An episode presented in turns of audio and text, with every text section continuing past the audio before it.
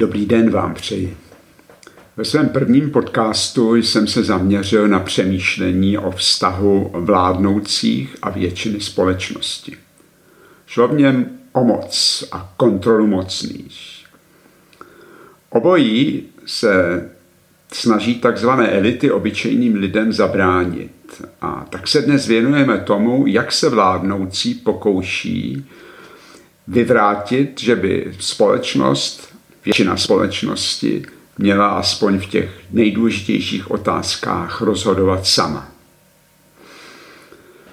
Existuje mnoho způsobů, jak intelektuálové v úvozovkách dokazují, že obyčejní lidé jsou hlupáci. Debata o referendu je v tomto ohledu bezednou studnicí prapodivných argumentů. A společně s vámi chci ty nejčastější z nich rozcupovat. Tak si vezměme číslo jedna. Místo toho, aby řekli na rovinu, že podle nich jsou občané příliš hloupí na to, aby směli v klíčových otázkách spolu rozhodovat, tak se skrývají za tvrzení, že nejsou o tématu referenda dostatečně informováni. Na první pohled má tam tenhle ten argument něco do sebe. Ale když trošku přemýšlíme, tak nás napadne následující. Ani ten nejlépe informovaný člověk přece neví všechno, co je v daném případě důležité. A i on posuzuje tedy na základě neúplných znalostí. Nikdy nikdo nemůže o ničem vědět úplně všechno. A tohle zjištění také ještě není všechno. Není totiž vůbec jisté, že čím více víme, tím lépe rozhodujeme.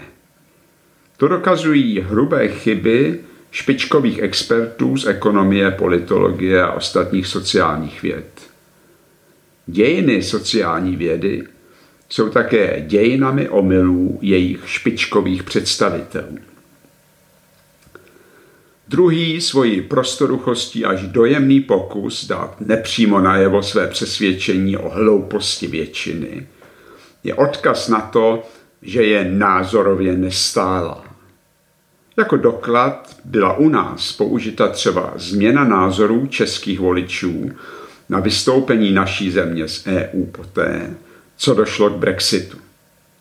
Tehdy prostě přibylo těch občanů, kteří se vystoupili, vyslovili pro naše vystoupení. Proč tomu asi tak bylo?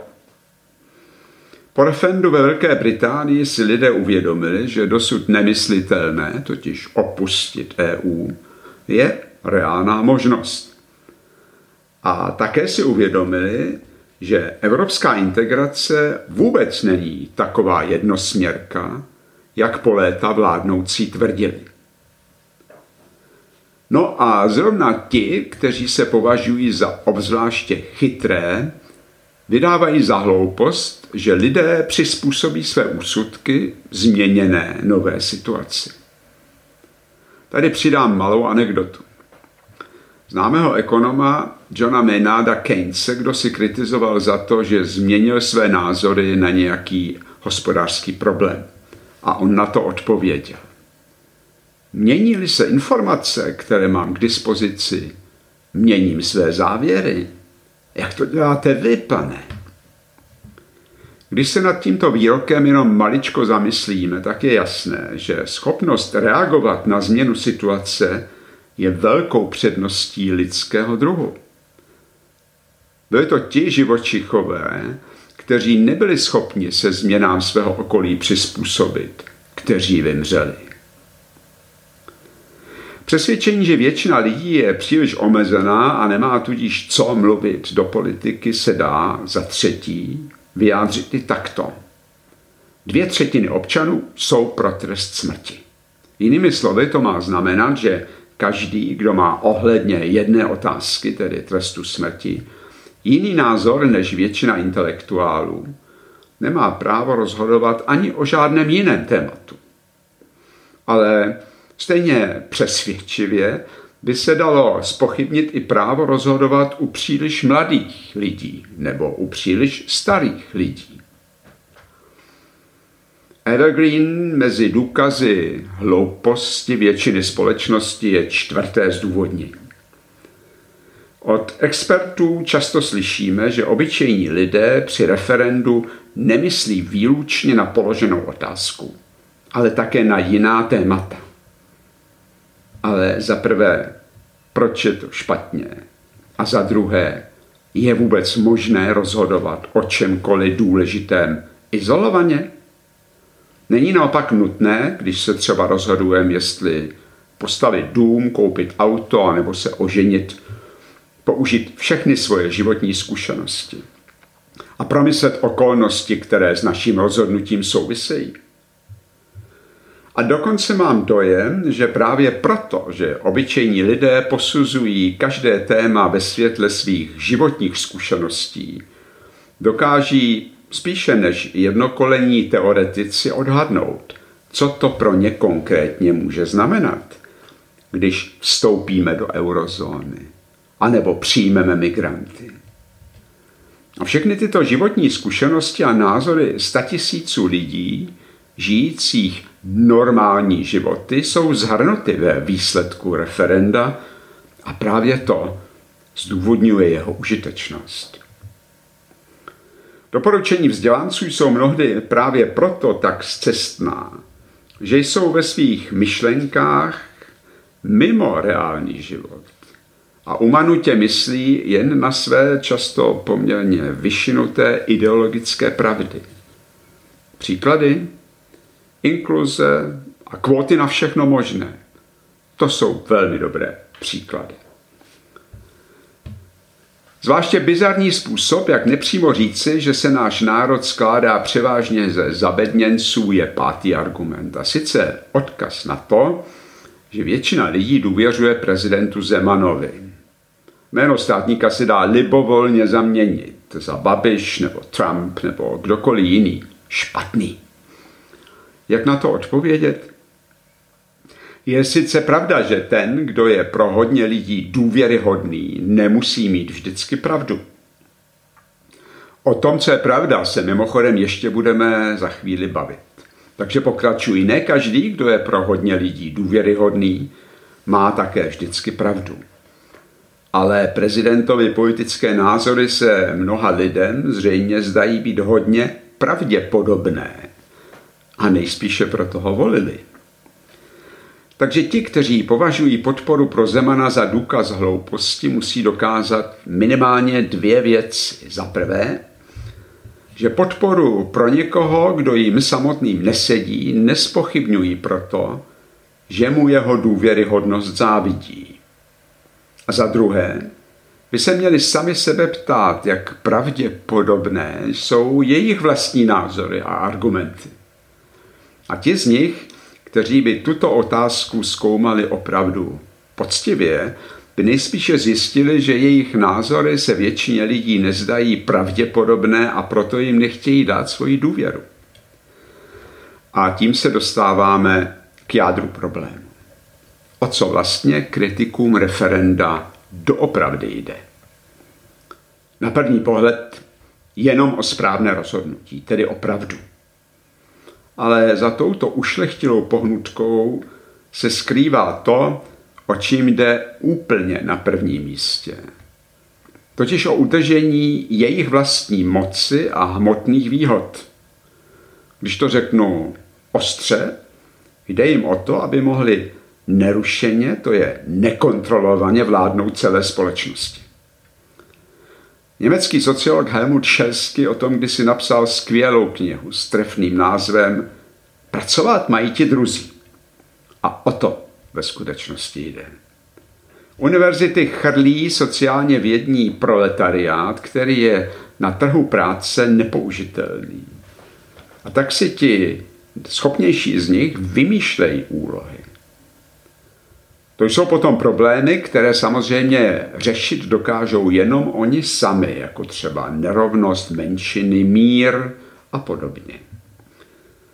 Akademicky vzdělaní se tradičně považují za producenty pravdy a odvozují od toho nárok vládnout pomocí slov. Vysvětlují společnosti, co se podle jejich názoru děje a zároveň hned určují, jak s tím zacházet. Je příznačné, že nárok na pravdivost svých názorů odvozují převážně od toho, jak se co řekne, méně co se řekne.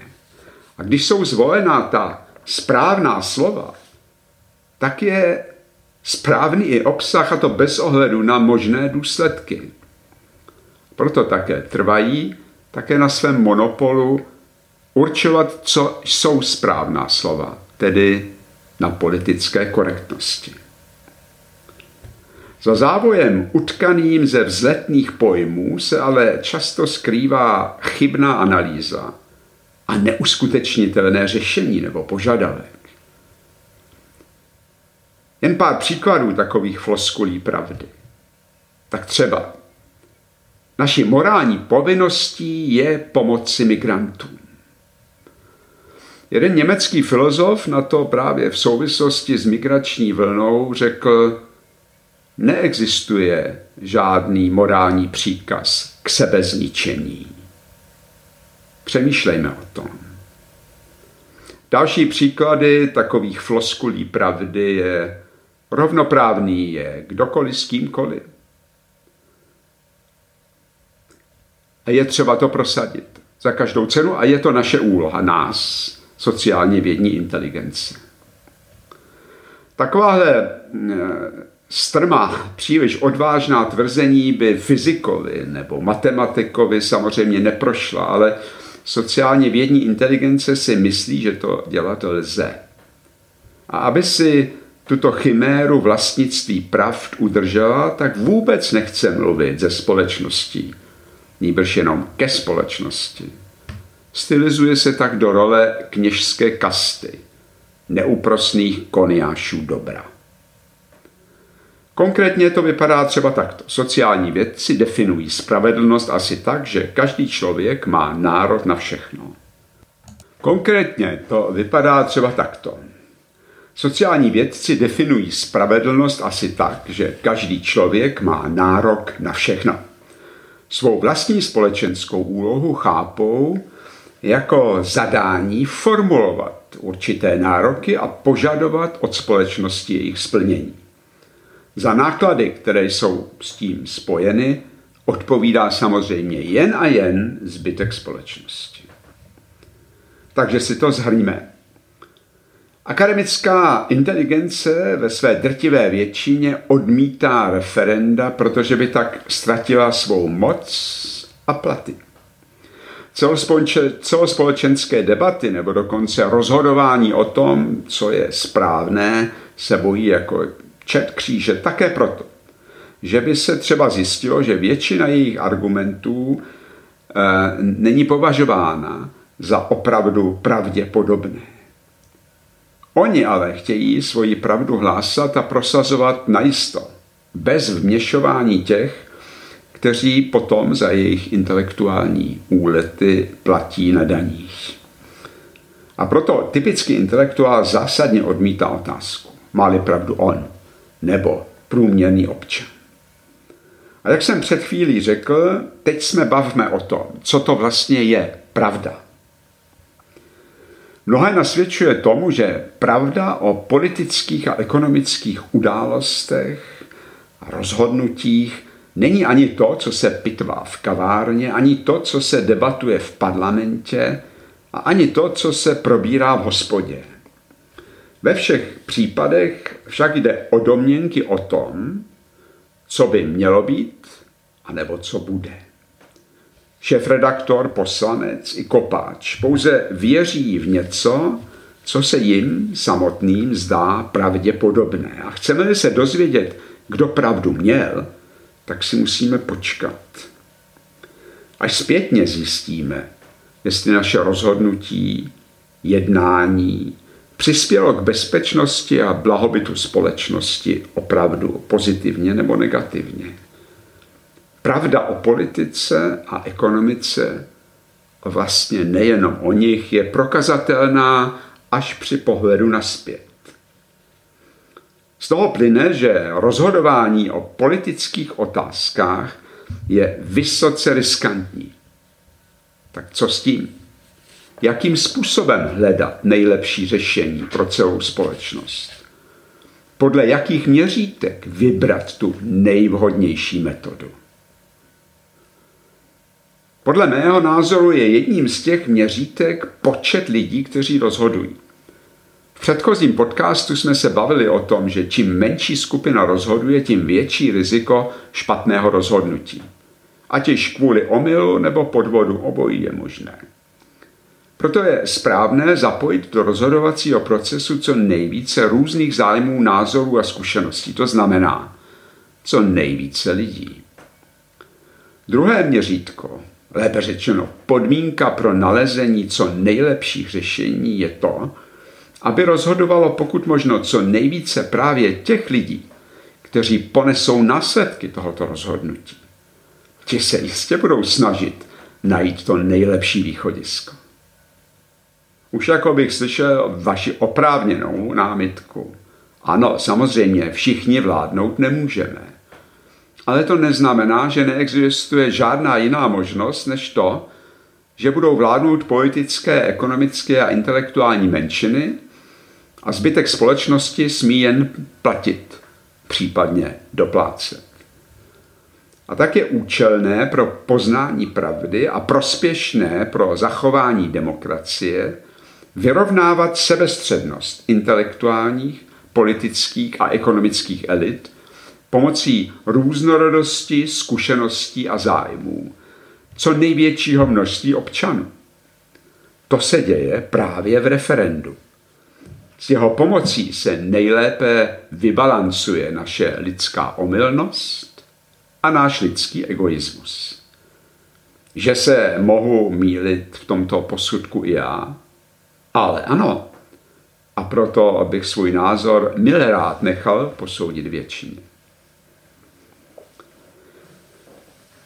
A co ke konci, proč vlastně elita brání tomu, aby většina obyvatelstva v referendu rozhodla o tom, jak chce v budoucnosti v klíčových otázkách rozhodovat? To je debata, kterou známe i z naší země. Odpověď? Bojí se prohry a tím i ztráty moci a svých prebend. Asi ale eh, je-li tomu tak, zapomněla, že privilegiem a povinností těch, kteří se považují za ty nejlepší z celého národa, je sloužit mu. Děkuji vám, že jste mi dnes zase věnovali svůj čas a nashledanou.